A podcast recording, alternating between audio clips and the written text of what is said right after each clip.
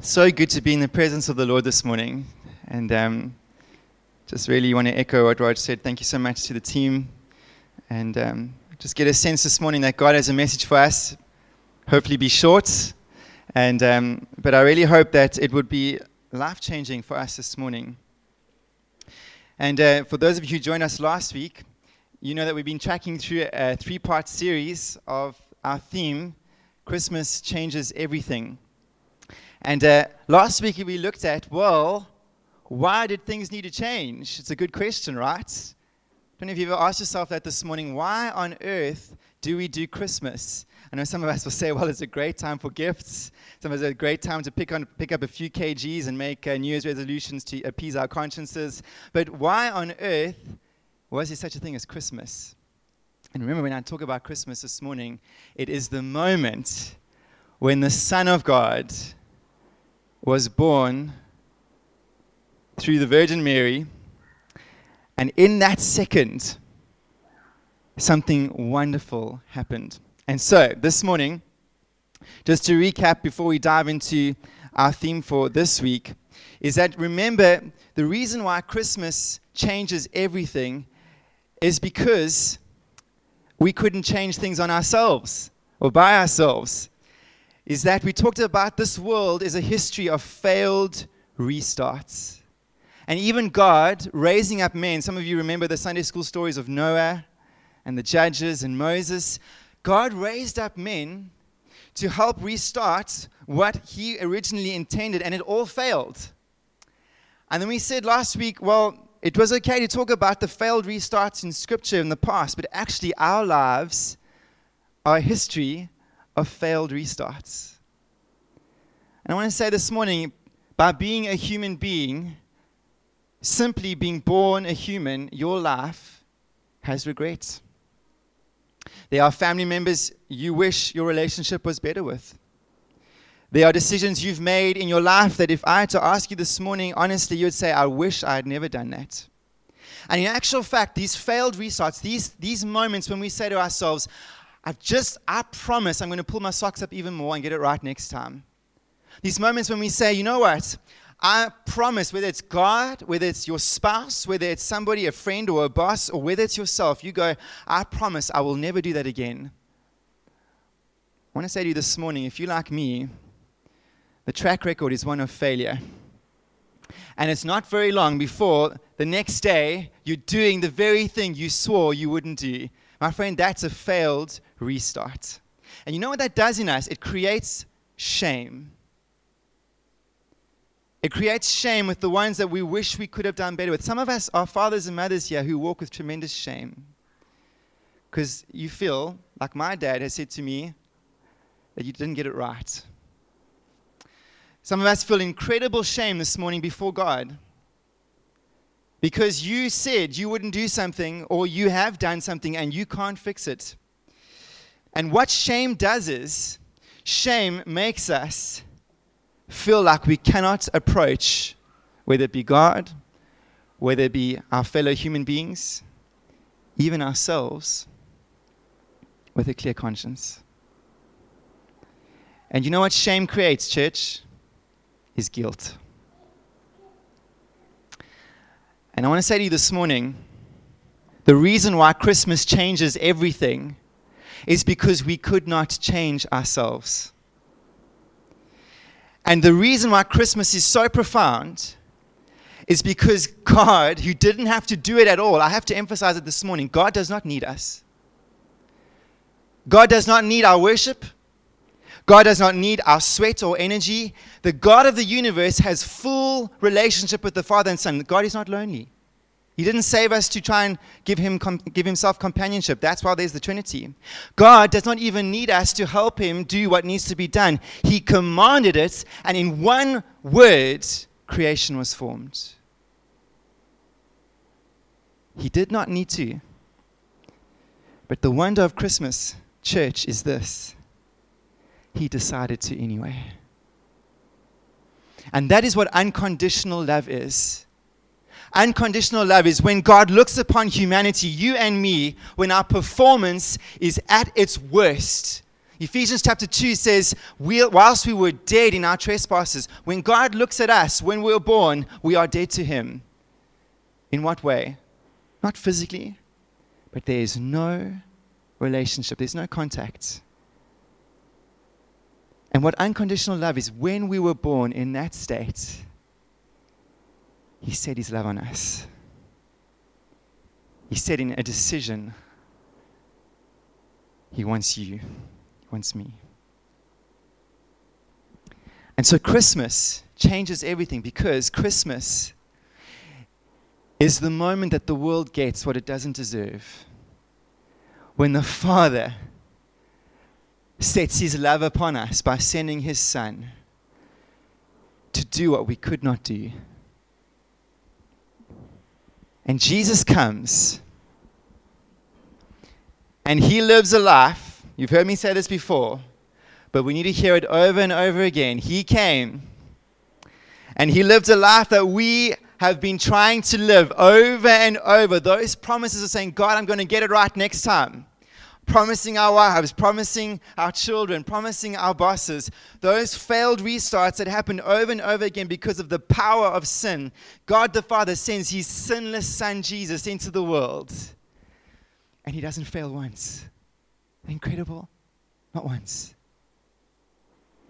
And the picture of his life is what God wants our lives to be, but it can't be because of the power of sin. And what Jesus does is, church, it blows our minds that he didn't have to do this. He chose to set his love upon us by this, by bearing the penalty of what our failed restarts deserved. That's death.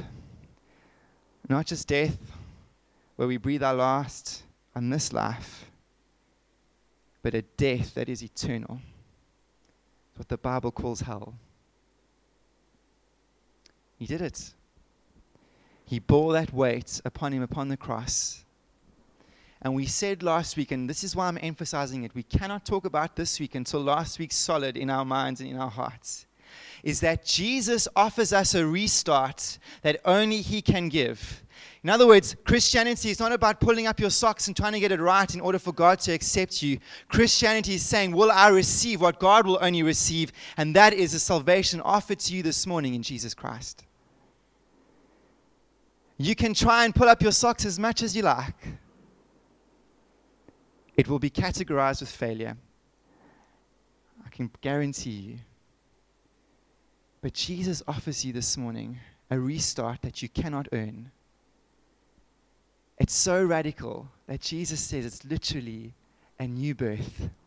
It's so radical. It's literally God wiping away the past, covering it with the blood of Jesus and saying, when I choose to deal with you, Rog, when God chooses to deal with you, he says, I will never remember. I will never throw back in your face those failed restarts. Never. And what's on offer is this. That the second we come to put our faith in Jesus, not our works, our faith in Jesus, the Father promises to wipe the slate clean. Praise God. That shame, gone. That guilt, gone.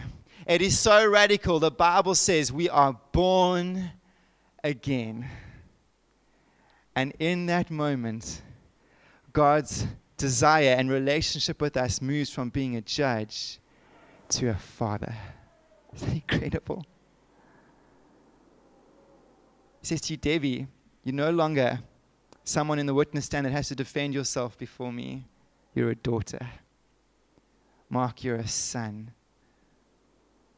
That's what's on offer. And Christmas changes everything because of the restart God offers. And this morning, I want to say to you, until you have come to that place where you are honest before God and say, I have failed, and I'm not going to try and pull my socks up to the level that you need because your socks can't pull that far. We have to be honest about ourselves. I'm going to say it again. Some of us come to church excusing sin by just being here. I want to say this morning, you cannot satiate the wrath of God against sin in any other way but Jesus. And I'm saying this to you this morning because Scripture is not just encouragement, it is a warning. And my job is a failure today if I say the change that you need is not just fixing the outside. The change that you need is a radical change of heart towards Jesus. And it starts where every single one of us have had to start. Honesty before God. Saying, you know what, Jesus, I'm not the man or woman that you need me to be. The second thing that we need is that we need a change of mind. That must go a step further, where we recognize not only our sinfulness, but we recognize that Jesus Christ is the way, the truth, and the life, and that there is no other way to the Father but in Him. And what that causes us to do is we must drive our need towards the one who can meet it. And that is called faith. Is where we move our confidence from being in ourselves and trying to earn a status where God says, well done or not. We move that confidence onto Jesus. You understand that? You with me this morning? That shift of confidence is faith. Until there is that shift in your heart of leaning on Jesus, not yourself. Not trying to justify yourself, not trying to make yourself look prettier in the presence of God than what you really are. The moment of change comes, the new birth comes, is when you shift your confidence from yourself onto the Lord Jesus Christ and what He's done for you. And that faith is expressed as a cry in your heart of saying, Jesus, you are my only hope. That's it. We build our lives on nothing less than Jesus' blood and righteousness. We do not trust our sweetest frame, but wholly lean on Jesus' name. On Christ, the solid rock I stand. All other ground is sinking sand. That's the gospel. And if you're not there yet, you're not going to understand this week too well. And I want to say, if you are not there yet, you make it the sole goal of your life to settle it. Because that's all that matters. Because we don't know when Christmas is going to happen again, i.e. we don't know when Jesus is going to come again, and He's not going to come again as a little baby. He's going to come again as the Lord on clouds of glory, and He's going to ask one question. Who do you say that I am? What is the reason why I should let you into paradise, into heaven? And it's based on your response to Him now. But He's not only the Savior who broke into that day, Christmas. He's not only the God who was. He is the God who is. And Jesus Christ breaks into our now. And the thing that we need to watch against every Christmas when it comes around, kids, is that Christmas Day is not a Sunday school story that you're just relating to 2,000 years ago. Christmas Day changes our now, our present, right now, who we are, where we're going, what defines us. And so I want to fast track Christmas from being 2,000 years ago to Jesus Christ, not just breaking in then, but breaking in now. And really, the hope of the gospel is this. You've heard me mention, yes, it's forgiveness of sin and a hope that we get to go to be with Him in heaven one day. But it is more than that. It's not just a hope that is eternal. It is a hope for now, and this is the gospel. And I felt it for us this morning in that song, Lord, I need you. Oh, I need you. Every hour I need you. My one defense, my righteousness. Oh, Lord, how I need you. And I just got a sense this morning, some of us are struggling with some crisis or other. And for us, it could be a family crisis, could be a potential job loss or unemployment, it could be sickness, it could be something that is shaking your very reality now, in the now. And the wonder of the gospel is this, it's not just a past event that gives us a future hope, it's that the gospel gives us Jesus now. And when Jesus was called Emmanuel, God with us, it wasn't just the moment He came down in Christmas. It is Emmanuel for you and me today, that God is with us. And the wonder of this is that in John chapter 14, verse 23, Jesus says, if you will respond to Him, the Father and the Son will come and make their home here in your heart by the Holy Spirit. And the incredible reality of Christmas is this, is we get a Savior who doesn't just come once, but by faith comes and lives in us through the power of His Spirit. So for Owen, if you don't mind me saying, who's just beating off cancer, his reality is not just a past event of Jesus dying on the cross. His reality, day by day, receiving the grace of Jesus and the comfort of knowing God will never leave him nor forsake him. Some of us have the desperation of a child that you have no control over, and as much as you have counseled and advised, they have chosen decisions against that counsel, and you are watching their lives being destroyed by their own experiences, and you're saying, God, what am I going to do? Who am I going to appeal to? I want to say to you this morning, Emmanuel, God is with you. God is with you. He will never leave you nor forsake you. Some of you are going through a crisis where next year, financially, you don't know how you're going to come out. Pensioners, your business, your bosses come to you and say, you might be facing retrenchment. You might be facing old age, that you're knowing that your body is getting sicker and sicker. It is wearing out, awaiting for the future glory. I want to say to you this morning, the hope of Christmas is this. The wonder of Christmas is this. It's not that Jesus Christ died some 2,000 years ago, but it is Emmanuel now. God is with you. And so the hope of Christmas is this. The reality of Christmas is Jesus Christ breaks into our now. Our now. For some of us, it's longing for a son or daughter to come to know Christ. I want to say to you, He hears not just the words you speak, but the groaning in your hearts. That's how close He is. The Father and the Son have made their home in you.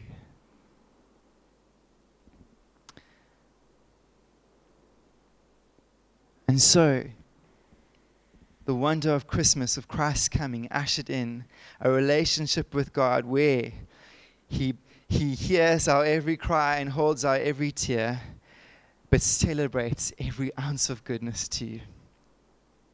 And I want to carry on, and I wanted to unpack this morning a whole bunch of things of how Jesus broke into the world. But I want to land it in one last major thought, and it is this, that you need to know this morning, church, that Jesus didn't come just as the lamb, gentle, meek, and mild, to take away the sins of the world. He came as the leader of a revolution. And this morning, you need to know that what Jesus teaches does not just usher in peace, but ushers in conflict. Because Jesus Christ and what He teaches goes in a 180-degree direction opposite to what the world is. And this morning, He taught amazing things like, the first shall be last, and the last shall be first. We live in a culture where we see in our own lives, in our own businesses that we work in the own government sectors that we find, that people are really just out for themselves. And Jesus said, no. If you want to become a follower, disciple of me, I'm coming to change everything. And it starts with when somebody becomes a Christ follower, they take on an entire posture that is different to the world. And that is as radical as saying, the world puts themselves first. I'm calling you to put yourself last. Secondly, He says that the gospel is not for the rich. The gospel is not for the middle class. The gospel is for the poor. And unless you are able to identify spiritually with their poverty, that we have nothing that can buy our salvation, we cannot be saved. And Jesus says, in our posture as upper middle class and upper class citizens in this country, we tend to think the poor are a thorn in the flesh or an eyesore. Jesus says, my eye is on them. And that my gospel is for the underdog and for those that are rejected in this world and despised. In actual fact, He says He chooses the weak things of this world to shame the strong. He goes on to say, not only is the gospel for the poor or for the underdog, it is that actual fact that every Christ follower is called to love their enemy and pray for those who despitefully use them. The world only knows one system, retaliation. We only know one natural posture, and that is revenge. And Jesus comes and says, in his revolutionary way of changing not only the offer of salvation to the world, but the world itself, he says, don't retaliate in the same way that the world does to you. Do you know how radical that is? Spouses, it means stepping down when your spouse is criticizing you and telling you that you're wrong and giving you a tough time. The response that Jesus calls us to is grace. Do you know how radical this is? That when somebody comes to you, bosses or colleagues, your managers, when they come to you and they've made a mistake, the posture is not one of slapping them over the head and saying you're worthless and useless. The posture is, it's okay. We're going to get this right, but I'm not rejecting you. It's as radical as this. It's being willing to forgive a son and daughter that has broken you, disappointed you, rejected you. It's been willing to forgive.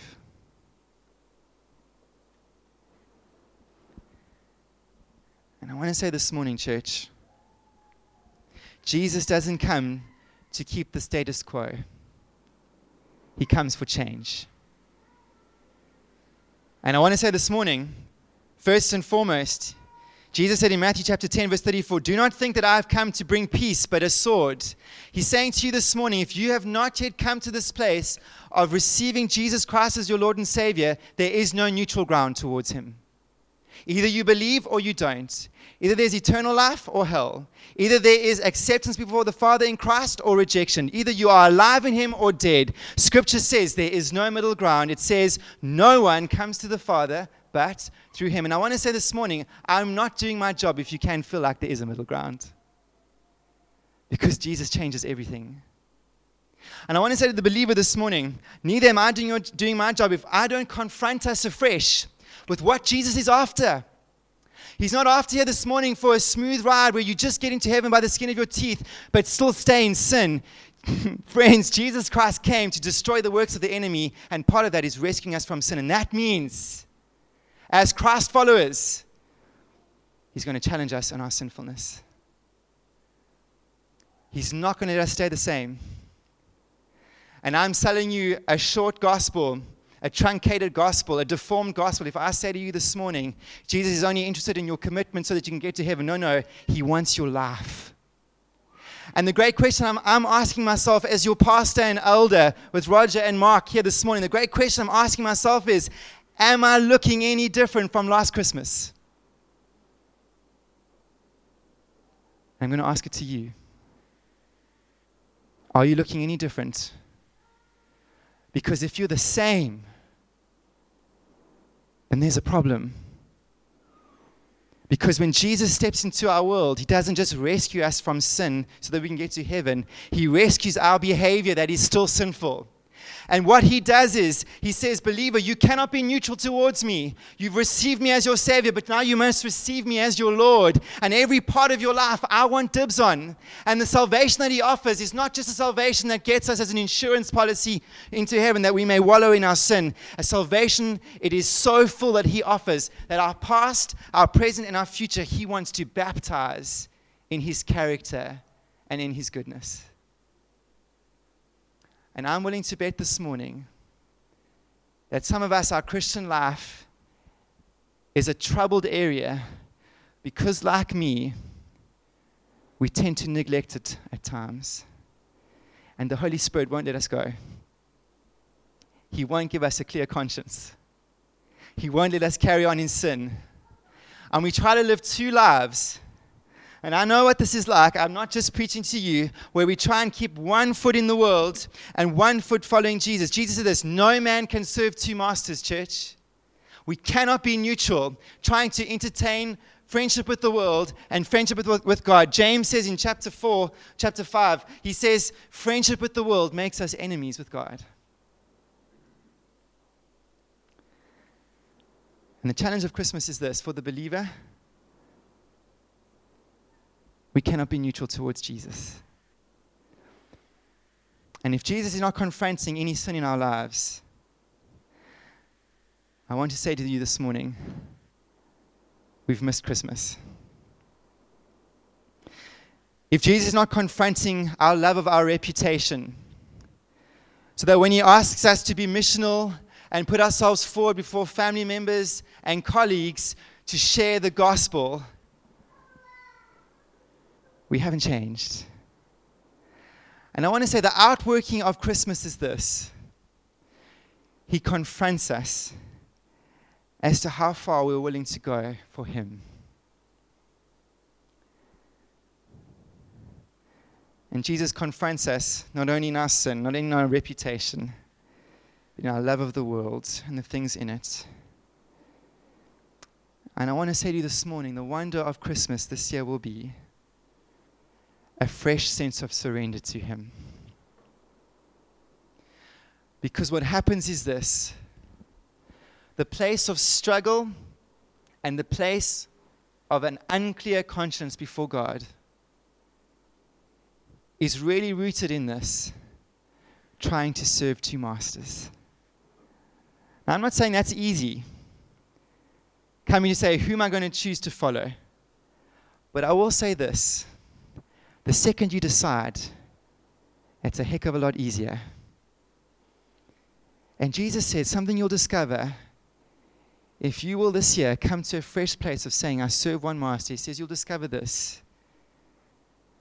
that his yoke is easy and his burden is light. He says, come to me, all who are weary and heavy laden, and I will give you rest. What happens is when we decide, Christians, whom we serve, we only have to please one master. We only have to consider one purpose playing out. We have to live only with one heart undivided. You know what the greatest sense of freedom is this for the Christian? It's having a clear conscience before God, where daily, every day, in our hearts, as best as we know how, we've set ourselves apart for him. He is a jealous God. He doesn't like to share us with anybody. And this morning, I want to say afresh to us, we cannot be neutral towards our Savior and Lord.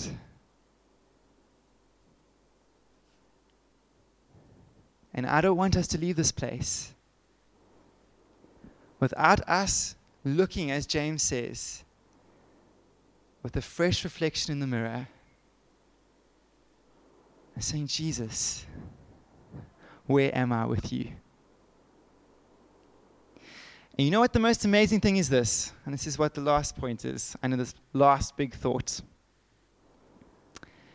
is Jesus says this: he's not asking us to place our confidence on our performance. I'm not saying today, again, you might say, geez, man, this is terrible. You start off by saying, I can't pull up my socks and I'm saved by grace, but now that I am saved, I better make sure my performance is good. I know what you're thinking. No. This is the reality for you and me. We live out our faith in a changing world, changing emotions, changing performance. But we live out that faith on an unchanging Savior. And I want to say to you this morning, you might, like me, go, Lord, there's a fresh place I've got to come to this year, where I say, these areas of my life, I need you to take control. And I need to submit to you afresh. But I'm doing it in the light of this, of his unchanging love towards us. And I want to say to you this morning, we return to him not because we're somehow deciding to up our performance. We return and live for him, picking ourselves up over and over because we know that he's unchanging towards us. And so I don't want you to leave your feeling insecure in where you are with Jesus. I want you to leave this place knowing you can start from where you're at, because he hasn't changed towards you. I'm going to say it one more time. There's work to be done, yes. But you're doing that on the basis of his work for you, which is forgiveness, acceptance, the love of a father that is unconditional, bought with the blood of Jesus. And he's asking you to follow him this morning. Not on the basis of whether you're in or out. No, no, no. He's asking you to follow him this morning on the basis that he's bought you. He owns you. You're his. You've been bought with the precious blood of Jesus. And so he's your master. You might say, well, that's tough. I don't want to live like that. I'm saying it's too late. If you're born again, you're born again. The restart's happened. You can't turn back. And I was thinking of that song in the car this morning. I have decided to follow Jesus. I have decided to follow. No turning back. Praise the Lord. No turning back. May have been 15 years of being on the run from the Lord. Who cares? He's still your father. You come back today. Maybe that you've slept with your girlfriend, or maybe you've done something awful where you feel so ashamed. Man, praise the Lord. He's still the same to you. You are saved by grace, and the Father, just like in the prodigal son, never stopped in his posture of openness towards the son and daughter, because when you are saved, you're not saved on the basis of your works, but on the basis of Christ. And so he's calling you back today in him. In him. You're not earning it. You're responding to who you are. You have been bought with the blood of Christ. And so he's not going to let you go. He's going to fight you till the day you die, saying, I'm jealous for you. You might want to go headlong in a certain sin. He's saying, I'm not going to let you go. You're mine. I'm not sharing you with anybody. You just come back to who you are this morning. You say, I'm so sorry, Jesus. He says, it's fine. It's paid for. But I want you to come into what I have for you. Abundant life, church, is found in a life devoted to him, because you're living out who you are in him anyway. Let's pray.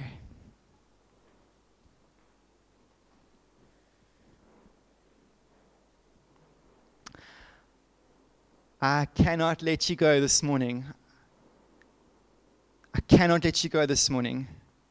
There is somebody here who has been neutral to Jesus. And the Father is calling you to the Son this morning. I just have felt it so strongly this morning. Jesus is calling you to him and to say, who do you say that I am? Who do you say that Jesus is this morning? And I'm pleading with you to respond to him. Don't leave this place until you have come to a place where you have settled it before the Lord, where you have found this place before him of brokenness, saying, I have failed Jesus. I'm not going to try and deny it anymore. I'm not going to try and be somebody before others and before you that I'm not. I failed. I've sinned. And I need you to give me a fresh start. I'm moving my confidence from myself this morning towards you, Jesus. I'm putting my trust in you and what you did for me on the cross. Would you do that towards Jesus this morning? Give him your life.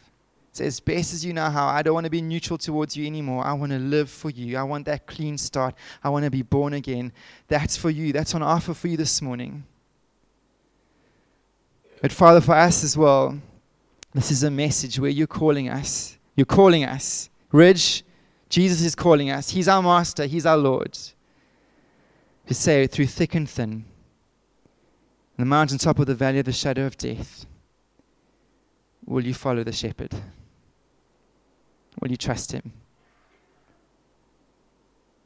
Well, you serve one master. And Lord, you know that each of our lives look different before you. So I just pray today, may we be sober leaving this place. May we take some time, Lord, just to stop and go, God, where is it that you want me to surrender afresh? Where is it you're wanting me to respond to this gospel work of you buying my whole life with your blood? Would you speak to us, we pray. We don't want to be a church that maintains the status quo. Christmas changes everything. We want to be changed, Lord. We ask this in Jesus' name. Amen.